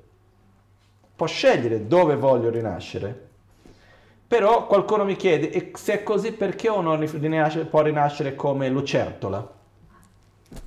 Perché uno è un bardo di lucertola. Se io nel bardo mi vedo come lucertola, vado a avere l'attrazione verso la mucca? O verso la persona? Neanche. Ok? Quindi, questo che cosa vuol dire? Vuol dire che lo stato del bardo è quello che va a determinare anche l'attrazione e avversione che andiamo a generare per la nostra prossima rinascita. E un altro aspetto che c'è importante è che cos'è che ci inibisce la nostra libertà di scelta? La nostra propria ignoranza, il nostro attaccamento e la nostra avversione. Perché tecnicamente uno può scegliere, però uno viene totalmente preso dalla propria ignoranza, dalla propria attrazione, dalla propria avversione e di conseguenza sceglie una cosa piuttosto che un'altra. È un po' come durante la vita. Se noi vediamo durante questa vita le scelte che facciamo sono necessariamente le scelte migliori? Noi dinanzi alle varie situazioni abbiamo a principio la libertà di scegliere? Però facciamo sempre la scelta più giusta?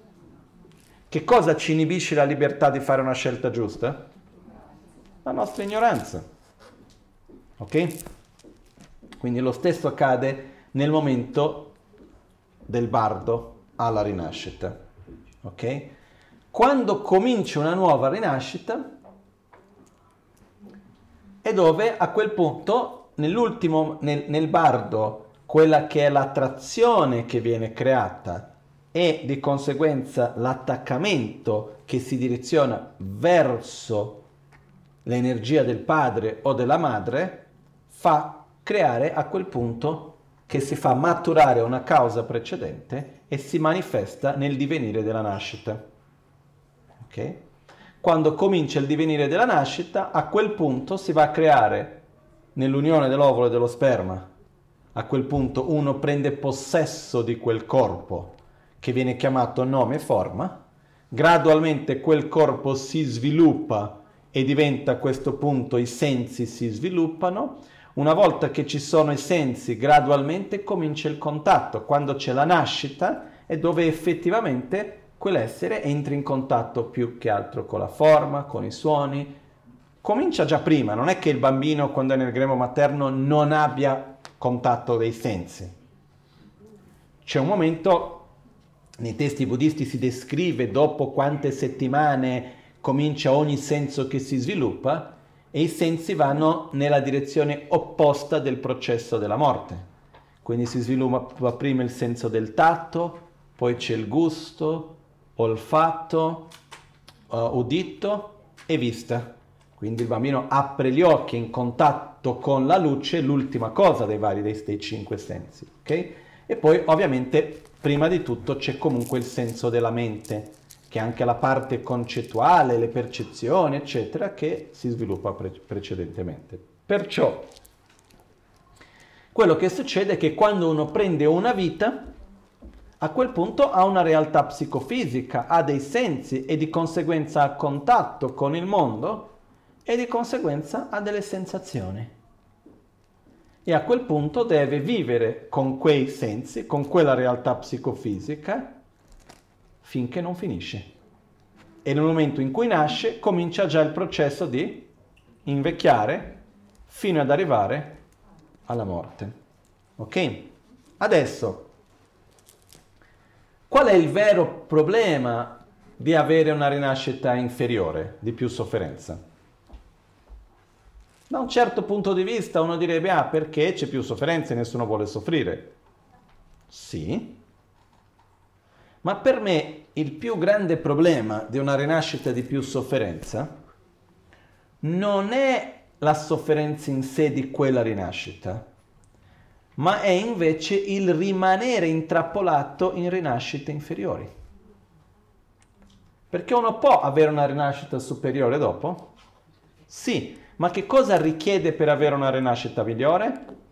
Morire con uno stato interiore positivo che vada a far accedere a delle cause positive. Creare un, un, divenire della morte positivo per creare un divenire del bardo positivo per creare una rinascita positiva. La nostra tendenza dinanzi alla sofferenza è reagire con aggressività, è reagire con azioni negative. Quindi esiste un grande pericolo di entrare in un ciclo vizioso che non è infinito, però c'è il pericolo che più lo vivo, più creo le cause per stare lì dentro. È un po' come per dire più ho dei debiti, più faccio dei debiti per pagare i debiti. E alla fine entro in un ciclo che diventa difficile da uscire noi vediamo questo, per esempio, ci sono certe realtà, paesi, città, luoghi, in cui le persone vivono con tanta sofferenza, però allo stesso tempo con tanta violenza. E quindi è come una cosa nel quale io non solo sto vivendo quel risultato, ma continuo a creare cause e condizioni per rivivere gli stessi tipi di risultati ed entrare in questo ciclo vizioso che non è per niente facile da uscire. Ok? Perciò nei reami inferiori, come per esempio nei reami dell'inferno, l'unica cosa necessaria per uscirne è sviluppare un sentimento sincero di amore. Ma già durante la vita adesso, è, quanto è difficile avere un sentimento profondo e, vero e sincero di amore se siamo sotto violenza e sofferenza? Difficile. Perché la nostra tendenza qual è? Finché le nostre necessità più basiche non sono coperte, non riusciamo a vedere l'altro. E quindi andiamo a reagire con aggressività. Ok?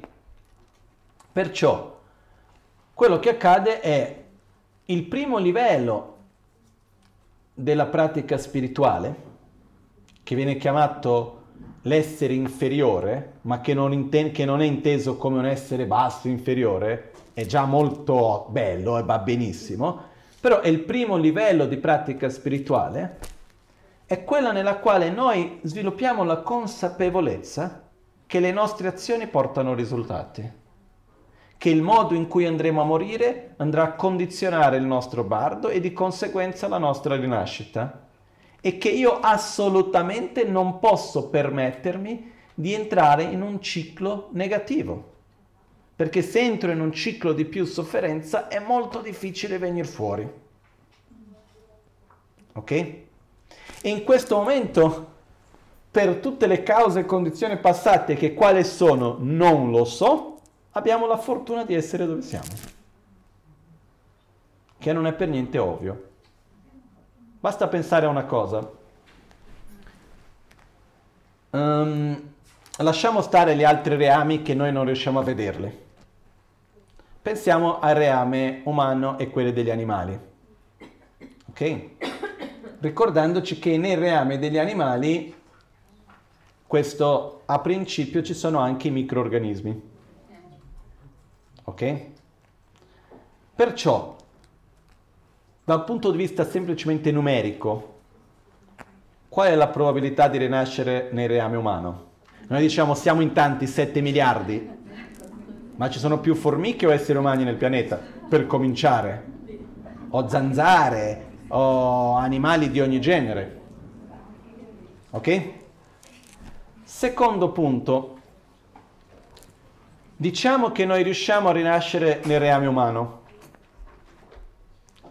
All'interno del reame umano viene la preziosa rinascita umana, non è semplicemente rinascere come essere umano, la preziosa rinascita umana è quando uno rinasce come essere umano e ha tutte le condizioni per riuscire a utilizzare la rinascita umana in un modo positivo.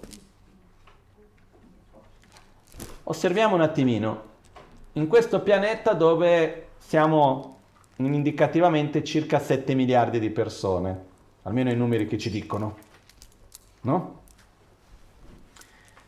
Basiamoci sui numeri che vengono detti. Di questi 7 miliardi viene detto che circa 2 miliardi e mezzo di persone vivono sotto la linea della povertà. Questo che cosa vuol dire? Che ci sono circa 2 miliardi e mezzo di persone che non hanno abbastanza da mangiare, che si svegliano con fame, che la loro sopravvivenza non è assolutamente sicura. Quindi, quando la nostra sopravvivenza non è sicura, qual è la nostra priorità assoluta? Sopravvivere. Se io non ho da mangiare, qual è il pensiero più forte che ho? Mangiare. Ok? Se io non ho da mangiare, se la mia sopravvivenza non è assicurata, io riesco a meditare sulla compassione, andiamo ad osservare i dodici anelli dell'interdipendenza piuttosto che qualunque altra cosa di questo genere? Ci sono eccezioni, però in grande linea no. Se noi viviamo nella fame non abbiamo spazio interiore per altro. Chiaro questo? Un esempio così che mi è venuto in mente una volta, poi sempre rispetto lo stesso, però immaginiamo se mettiamo la mano nella... dove si chiude la porta, dove c'è il... lo stipite della porta, no? La cerniera, mettiamo la mano nella cerniera della porta e qualcuno chiude la porta. Fa male? Mentre abbiamo la mano nella cerniera della porta e chiudono con forza la porta, riusciamo a fermarci per meditare, possono tutti gli esseri avere la felicità e le sue cause e andiamo a osservare l'impermanenza dei fenomeni piuttosto che... Qual è la nostra unica priorità in quel momento? Togliere la mano e se sono vicino alla persona che sta tenendo la porta e con l'altra mano riesco ad avvicinarmi, userò la mia forza per allontanarla? Sì.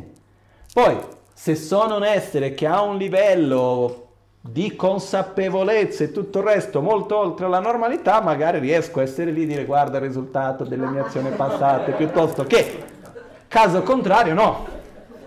Giusto?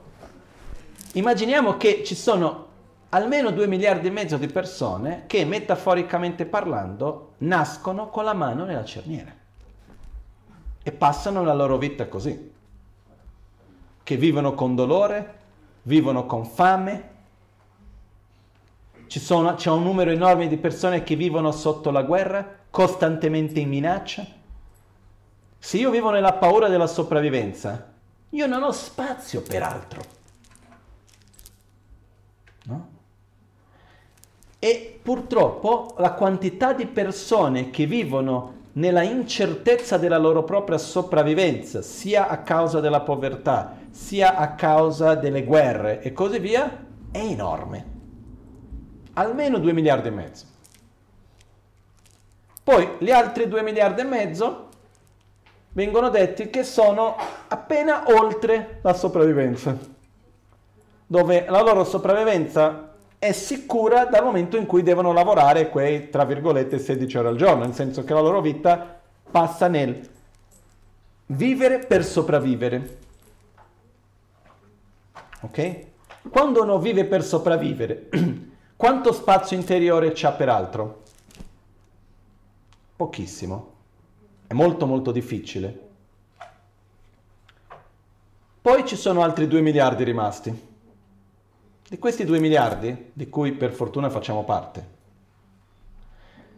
quanti sono quelli che sono schiavi di una, di una vita per una semplice sopravvivenza piacevole? Quanti sono quelli che in realtà avrebbero il tempo e lo spazio per cercare di dare un significato alla propria vita e utilizzare la propria vita come un mezzo per raggiungere qualcosa che trascende se stessi, ma che in realtà rimangono intrappolati fra lavorare per ottenere risorse, per consumare e vivere in questo ciclo costantemente, indipendentemente se sono ricchi, poveri o meno. E la maggioranza no. La maggioranza, di cui in parte facciamo anche parte, più o meno, che, qual è il modo di vita? È quello nel quale uno praticamente passa la vita evitando le sofferenze, cercando i piaceri, cercando di sopravvivere nel modo più confortevole possibile. Ok? Quando in realtà avremo la possibilità di utilizzare la vita per qualcosa di più significativo. Quante sono le persone che vorrebbero qualcosa in più, vorrebbero seguire un percorso di crescita spirituale, vorrebbero fare qualcosa, però che sono guidati, o meglio, prima ancora, quante sono quello che vorrebbero, però non fanno la minima idea da dove cominciare? Ci sono. Quanti sono quelli che vorrebbero e vengono guidati in un modo sbagliato? E con questo non voglio dire che il buddismo sia l'unica via corretta, assolutamente, eh? Quanti sono quelli invece che hanno la possibilità di voler seguire un qualcosa che dia più significato alla vita, allo stesso tempo che hanno il minimo necessario materialmente, che rend- vogliono rendere la propria vita significativa, ossia usando la vita come minimo per sviluppare se stessi, per migliorare le proprie qualità, per aiutare gli altri, per rendersi utile nel senso di usare questa vita come un mezzo prezioso e che hanno trovato un percorso che li guidi per poter fare questo, che hanno i mezzi per farlo e hanno la voglia di farlo e che possono farlo. È una percentuale alta o bassa? Bassissima. Di cui per qualche strana ragione facciamo parte. Ok? Quindi, quando si parla della preziosa rinascita umana, vuol dire rinascere come esseri umani nel quale non abbiamo, non siamo persi e non siamo intrappolati nei piaceri dei reami dei dei. No? È come per esempio, io ho già conosciuto qualcuno che vorrebbe tanto imparare a meditare e praticare una parte più spirituale della vita, però è intrappolato in mezzo ai le masserati e i vini di 50.000 dollari piuttosto che perché se uno ha da una parte no, dei piaceri più di tutto e tutto questo glamour e allo stesso tempo il potere e tutto il resto, è più difficile med- per meditare, no? Quindi che cosa è questo? Uno rimane intrappolato, accecato dal piacere. Quindi abbiamo la fortuna di non essere intrappolati e accecati dal piacere perché sperimentiamo la sofferenza. e l'essere umano, gli esseri viventi in generale, finché non sperimentano la sofferenza, non faranno nulla per uscire dalla zona di conforto, per fare un cambiamento. Finché uno rimane intrappolato nella zona di conforto, molto difficilmente fa qualcosa reale per cambiare. Quindi uscire dalla zona di conforto è un bene. Come diceva Tish, um, quali sono i, gli incentivi per la pratica spirituale, i migliori incentivi per la pratica spirituale. Atisha diceva che i migliori incentivi per la pratica spirituale sono la malattia, la sofferenza, le difficoltà e i nemici. Ok? Perché è quando noi usciamo dalla zona di conforto che a quel punto diciamo devo fare qualcosa per cambiare. Ok? Quindi noi abbiamo la fortuna di avere problemi, di avere sofferenze, perché il fatto che io non abbia un certo tipo di conflitto e sofferenza non vuol dire che dentro di me quello non ci sia. Quindi il fatto di poter manifestare questo, ma allo stesso tempo il fatto di avere una situazione stabile, dove ho da mangiare, ho un luogo sicuro dove vivere, ho le condizioni minime necessarie, anche molto di più di quello, che mi permette di avere il tempo e lo spazio interiore. E allo stesso tempo io ho la voglia di fare qualcosa in più, che non è la semplice sopravvivenza. Se non fosse così non saremmo qui. Poi con questo non voglio dire che siamo tutti dei grandi Uh, come si può dire, yogi e di qua di là, ovviamente anche noi siamo attaccati ognuno dal proprio piacere e tutto il resto. Però c'è una parte di noi che ci porta a voler trovare qualcosa in più. E non solo questo, troviamo un percorso che è valido, dove ci sono delle spiegazioni che sono coerenti, dove ci vengono dati degli strumenti che altri nel passato l'hanno usato e sono riusciti bene e abbiamo degli esempi in vita. Quindi questo è quello che viene richiamato la preziosa rinascita umana.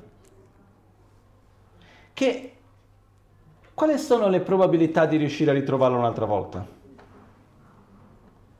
Lascia stare il fatto degli animali. Se diciamo che noi abbiamo la certezza di rinascere nel reame umano. Io una volta mi sono fatto questa domanda, no? Ho detto, diciamo che muoio oggi, perché nessuno può dire che non accadrà, e diciamo che io avessi la possibilità di scegliere dove rinascere. No, cerca di fare questo esercizio. Dove voglio rinascere?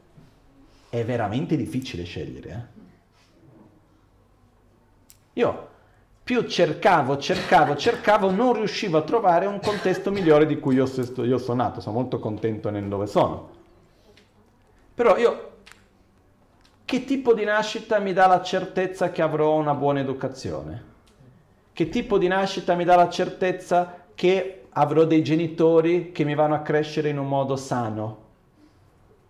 Poi, la realtà qual è? Quando conosciamo una persona, mai abbiamo la certezza, sembra la miglior persona, dopo di tre giorni vedi che cambia. No? Quindi, quanto è importante il contesto in cui uno cresce quando è bambino? Molto importante. Quindi i nostri genitori sono estremamente importanti per noi, non sono determinanti perché ognuno nasce già con il suo karma, con le sue impronte, con tutto il resto, però sono estremamente importanti. Quindi se io, se io dovessi scegliere dove rinascere per avere la certezza di poter avere una vita sana, che sia in contatto con il Dharma, con un percorso spirituale, che possa crescere in un buon contesto, eccetera, eccetera, quanto è difficile scegliere? Io in questa vita ho la fortuna di aver trovato un maestro come la Magancia meraviglioso e tanti altri maestri meravigliosi, ho avuto l'opportunità di aver ricevuto una formazione, un'educazione che mi hanno permesso di sviluppare certe caratteristiche piuttosto che altre e rivedere e dover ricreare quello non so neanche da dove partire. Quindi quello che succede che cos'è? Noi abbiamo un'opportunità in questo momento molto speciale. Come minimo, quello che dobbiamo fare è assicurarci di non perdere questa posizione. Lasciamo stare l'illuminazione, deve uscire dal samsara e tutto questo per un attimo. Il, la, il primo punto di partenza è sono arrivato qua, da qui non vado via. Vabbè, magari non faccio dei passi avanti, ma almeno non faccio dei passi indietro. Ok? Questo è il primo punto di partenza. Adesso, come posso fare ad assicurarmi che avrò una rinascita dove andrò a ricreare un ciclo che sia virtuoso e positivo? Cosa ho bisogno per assicurare quello? Di aver creato delle cause positive e di assicurarmi di accedere a quelle cause positive nel momento della mia morte. Ok? C'è un altro aspetto importante in tutto ciò, che le cause, le formazioni karmiche, hanno un altro aspetto di cui non abbiamo parlato ancora. Non è che la formazione karmica è solamente come se fosse una sorta di credito e debito che ok, fai questo, ti dà il diritto di questo piuttosto che il diritto di quell'altro. Hai il diritto a cinque vite così, hai il diritto a quello così. Non è così.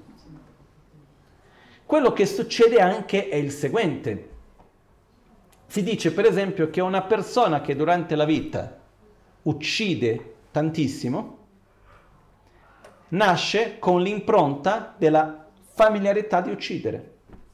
Quindi già da piccolo uno ha la predisposizione per uccidere. Non stiamo parlando degli assassini di esseri umani, ma magari degli assassini di animali. Ok? Una persona che mentisce molto e la, la, la menzogna diventa così naturale, rinasce con la predisposizione alla menzogna. Una persona che medita tanto rinasce con la predisposizione a meditare. Quindi il karma, le impronte, vengono anche usate questo termine impronte perché è dove c'è un'impronta è più facile mettere il piede in quello stesso posto un'altra volta. Quindi le abitudini profonde che andiamo a creare, che non è altro che il risultato dell'azione della vita che facciamo, ci vanno a in qualche modo a preparare in futuro per ripetere quello. Quindi più mi arrabbio, più mi arrabbierò, più agisco in un modo, più facile sarà agire in quel modo anche in futuro. Quindi noi andiamo a rinascere con le impronte dei comportamenti e delle azioni che abbiamo creato in questa vita sommando a quelle precedenti. Chiaro questo? Perciò, quello che succede che cos'è? Una delle cose più importanti in assoluto quando si nasce sono le impronte che uno porta con sé. Una persona che ha delle impronte sane anche se cresce in un contesto malsano, sviluppa pochi aspetti malsani. Perché quello che io sviluppo è la somma del contesto con le impronte che ho. Se io non ho certe impronte, non importa quello che accade, finché non vado a creare quelle impronte, non va a manifestarsi. Così come una persona può essere nel contesto più bello del mondo, se non ha certe impronte, non manifesta facilmente quelle caratteristiche. Ok? Perciò le nostre impronte è la cosa più preziosa e più valiosa che noi possiamo portare con noi.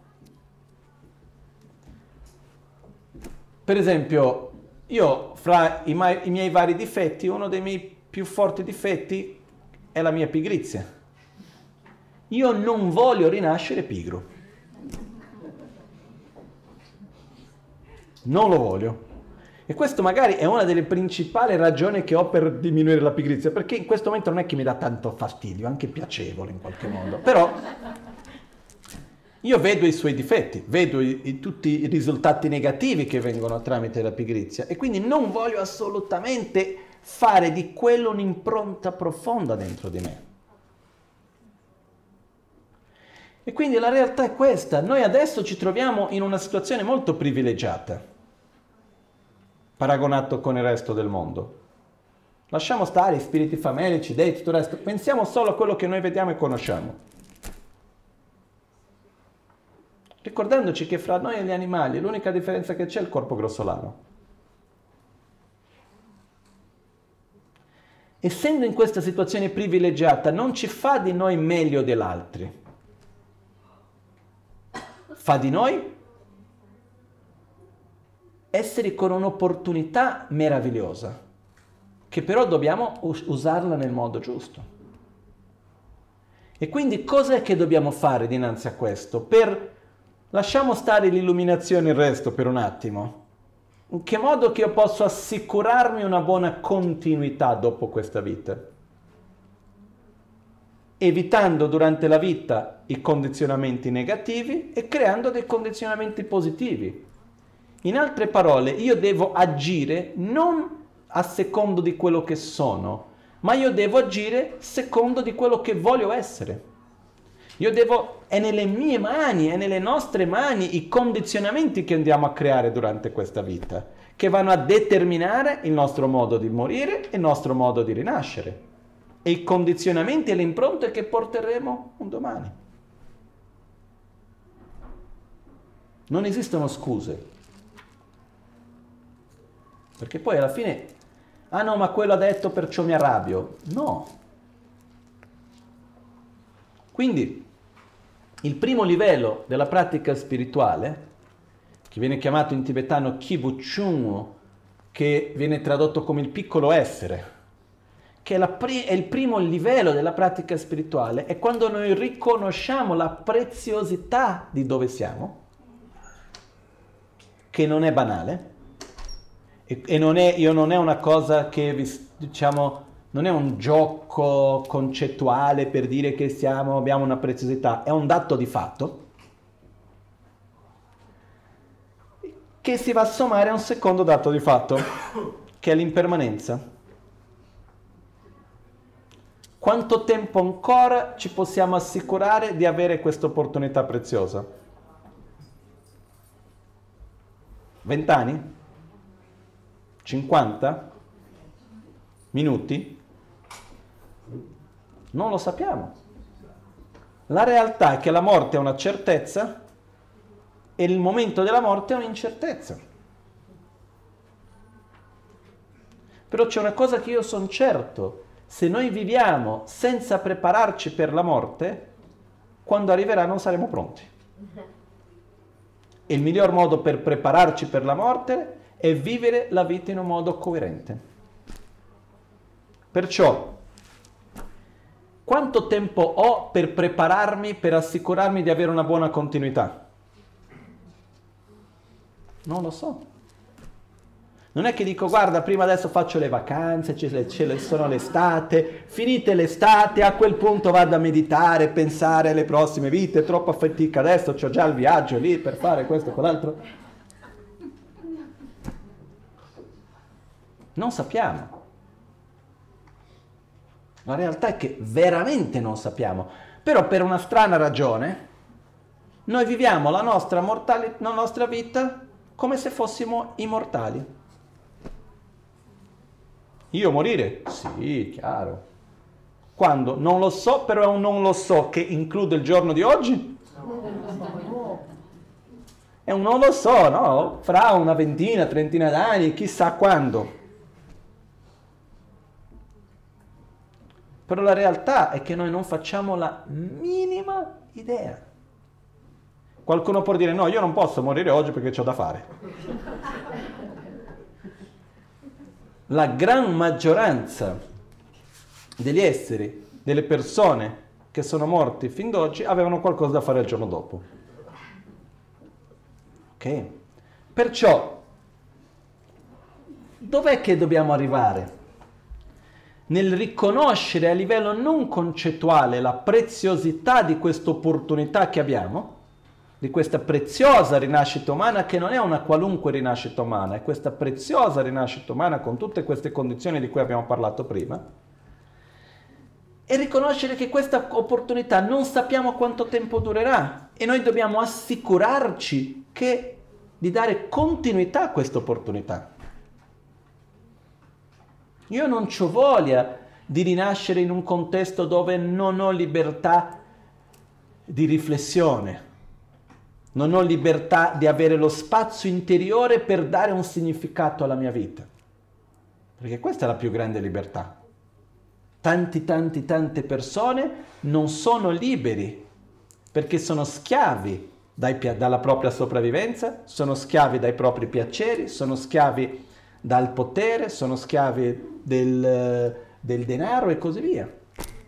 Essere liberi da questo, avere la libertà di dire io faccio quello che io ritengo che sia il meglio della mia vita e voglio fare un buon uso di questa vita. È una libertà meravigliosa e io non voglio lasciare andare, non voglio perdere questa opportunità. Questo è il minimo.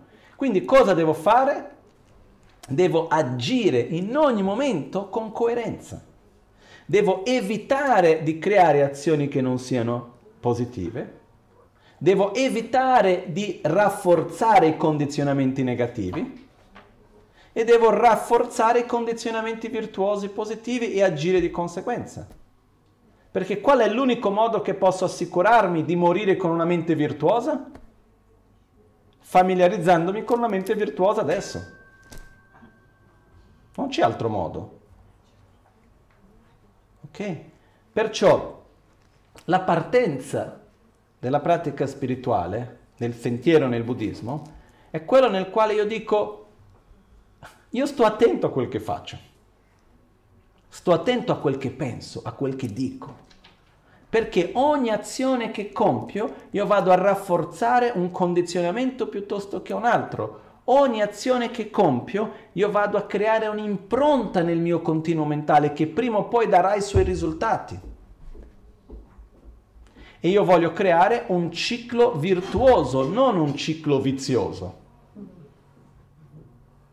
Voglio vivere in un'interdipendenza che sia virtuosa e non in un'interdipendenza negativa, viziosa. Perciò la mia priorità nella vita è questo. Questo è il primo livello.